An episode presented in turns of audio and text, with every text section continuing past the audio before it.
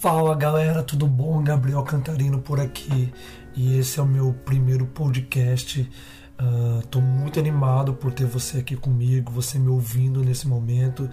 Uh, nesses podcasts que eu vou estar tá fazendo, nós vamos estar estudando o Evangelho de João. Quando a gente acabar ele, a gente vai começar outras cartas. Esse é um comentário bíblico é, em áudio que eu estou começando agora.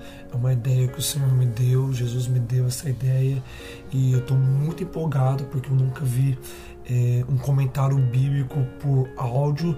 Então, cara, seja bem-vindo a esse estudo bíblico. A gente não vai falar da vida alheia aqui, mas nós vamos mais profundos é, no conhecimento de Deus através da carta de João. Eu quero começar nesse primeiro podcast falando um pouco sobre o contexto, sobre quem é, é João, por que, que ele escreveu, quais são, por que nós acreditamos que foi João, por que nós damos o nome desse evangelho de João, o que, que é diferente é, dos outros evangelhos. Então, obviamente, esse evangelho se chama o evangelho é, de João, algumas versões da Bíblia chamam ele de o evangelho segundo João. Nós acreditamos que é, foi o próprio João, é, apóstolo João, que escreveu é, esse livro e a gente crê nisso por causa de duas evidências, né? A primeira evidência é as evidências externas e depois a evidência interna, né? E na evidência externa nós encontramos é, o discípulo de João chamado Policarpo. Ele conviveu com João e era um discípulo de João e ele é, em seus livros ele comprova a autoria é, desse livro ao apóstolo João que viveu com Jesus e a igreja, de uma maneira unânime, sem contradições, sem controvérsias, sem discussões, ela aceita o evangelho como sendo de autoria de João. E a própria igreja ela analisou as evidências internas das quais a gente vai falar agora para dizer que esse evangelho de fato é de João, né? A gente precisa entender sobre as evidências internas que todos os evangelhos sinóticos, por que, que nós falamos sinóticos? Porque apesar deles terem algumas pequenas diferenças entre eles, é, eles funcionam como um espelho, né? Eles contam mais ou menos cronologicamente as mesmas histórias, as mesmas características, claro que muda a característica literária deles, mas eles possuem é, as mesmas histórias, as mesmas ênfases, então eles funcionam como um evangelhos que é, são espelho, né? Mas João, tendo como base os três outros evangelhos, que é Mateus, Marcos e Lucas, ele consegue nesse evangelho propor é, um evangelho totalmente novo, inusitado, com 90% do seu conteúdo tendo como único, né? Só dele não encontra né, nos outros evangelhos, né? Então todos os evangelhos sinóticos citam João pelo nome mais por mais de 20 vezes. Porém, nesse evangelho de João, é, o nome dele é totalmente ocultado, referindo-se a si mesmo como o discípulo amado. Isso reflete de uma maneira incrível a sua humildade e a maneira que ele celebra o seu relacionamento pessoal com o Senhor Jesus. Ele não está querendo é, revelar é, a sua identidade, é, revelar o seu título, mas ele está querendo celebrar o seu relacionamento pessoal com Jesus. E devido à importância de João entre os discípulos, se não fosse ele mesmo escrevendo é, esse livro, era esperado que o nome dele fosse é, mencionado, né? Esse evangelho, como eu já disse, tendo é, 90% do seu conteúdo como único, ele não se encaixa né, nos evangelhos sinóticos. Então, é, o capítulo é, 21, no versículo 24 desse livro, o autor se identifica como testemunha ocular de todos os fatos é, relatados nesse livro. Por isso, gente, é, só alguém muito íntimo de Jesus poderia relatar os eventos e discursos verdadeiros é, não contidos em outros evangelhos, né? É, João, ele não cita o próprio nome, mas ele diz: Eu sou testemunha ocular, né? De qual relatos nós estamos falando? Por exemplo, João, fazendo parte do grupo mais íntimo de Jesus, ele é o cara que descreve a oração, o único cara é, que descreve a oração de João 17. Por quê? Porque ele estava no jardim de Getsemane, mas ele não se cita, ele só fala: Eu sou alguém que viu. Então, essas são as evidências internas. Né? Então, vamos entender um pouquinho agora quem é esse autor, né? Quem é João, né? João, ele é irmão de Tiago, que era filho de Zebedeu e de Salomé, e algumas interpretações teológicas e até históricas, elas apontam é, Salomé como uma possível irmã de Maria, mãe de Jesus, podendo João, esse discípulo de Jesus, ser primo dele. E Salomé, olha que incrível, ela era uma das mulheres que financiavam o ministério de Jesus com a sua própria renda e com o seu próprio dinheiro, né?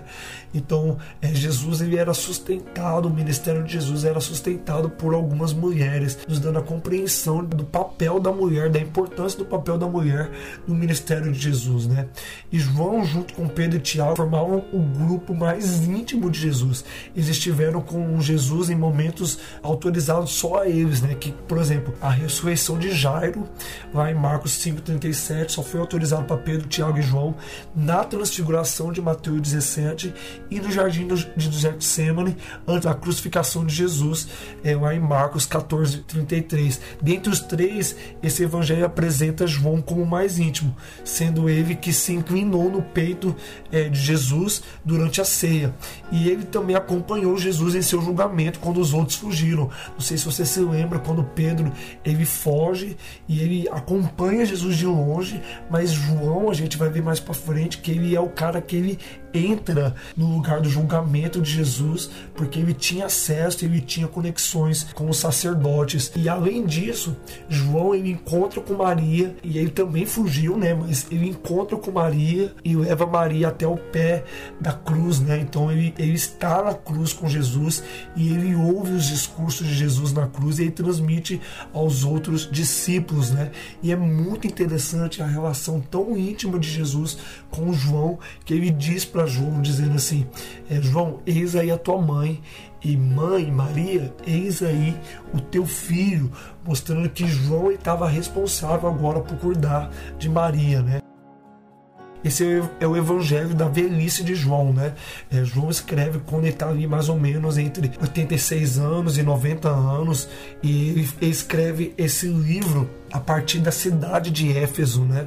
Onde ele estava pastoreando essa igreja, era a maior igreja e era a igreja mais influente que tinha né, na época, era a igreja de Éfeso. Ele escreve a partir dessa igreja antes de ser exilado para a ilha de Patmos, onde ele escreve o Apocalipse. Né?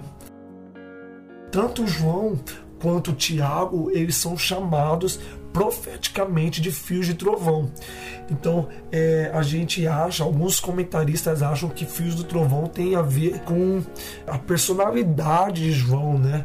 Com certeza ele era um cara, é, um líder, ele era impulsivo, ele era para frente, é, ele era um dos caras que lideravam os outros discípulos, mas fios do trovão tem a ver com o encargo profético tanto de João quanto de Tiago. A gente precisa observar que é, João mesmo, um apóstolo e profeta também, quando ele está é, no Apocalipse, e ele sobe no capítulo 4, do, ele relata que do trono saem vozes e trovão, né?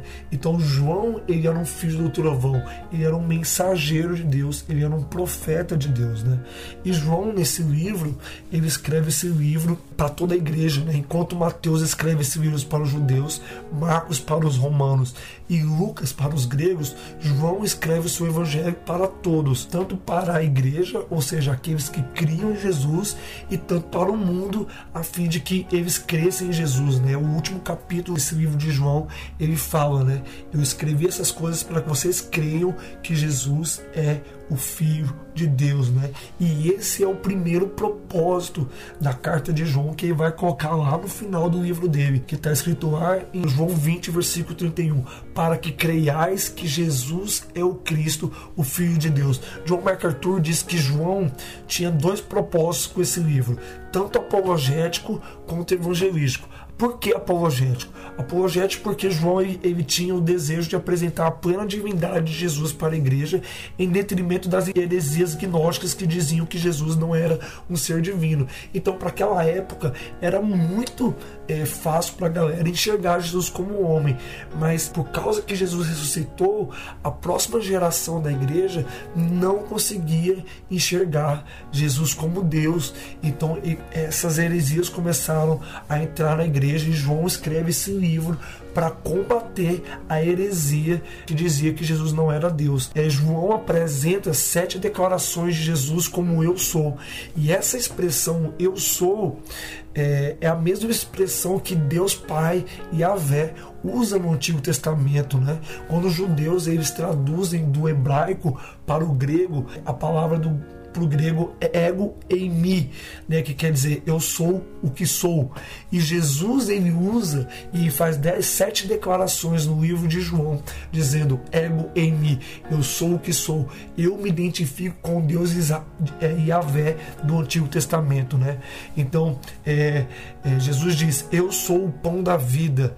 Eu sou a luz do mundo, eu sou a porta das ovelhas, eu sou o bom pastor, eu sou a ressurreição e a vida, eu sou o caminho, a verdade e a vida.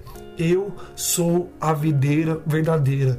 E, o, e a gente encontra, né? São sete declarações é, incríveis sobre a pessoa de Jesus que ele faz sobre, sobre ele mesmo, declarando que ele é o próprio Deus. E nessas declarações é tão incrível que ele está se declarando como Deus, porque os judeus eles pegam pedra para predejar Jesus em várias dessas vezes, porque Jesus diz eu sou, e ele é, é porque eles entendem que Jesus está se identificando com Deus é, do Antigo Testamento, Deus Yahvé, né? E aí a gente tem o segundo propósito que é evangelístico, para que todo o mundo creia em Jesus como homem enviado por Deus para conceder a vida eterna a todos nós, né? Dessa forma, João começa o seu livro apresentando Jesus como o Verbo divino que se fez carne, o Criador do universo, aquele que revela o Pai, o Salvador do mundo, pelo qual recebemos a vida eterna. Então é isso, galera. Esse foi o meu primeiro podcast, trazendo um pouco do contexto do livro de, de João. Espero que você tenha gostado, espero que você tenha anotado essas coisas. E agora nós vamos para a segunda parte, que é o. A gente vai começar o capítulo 1. Então, te vejo no próximo podcast.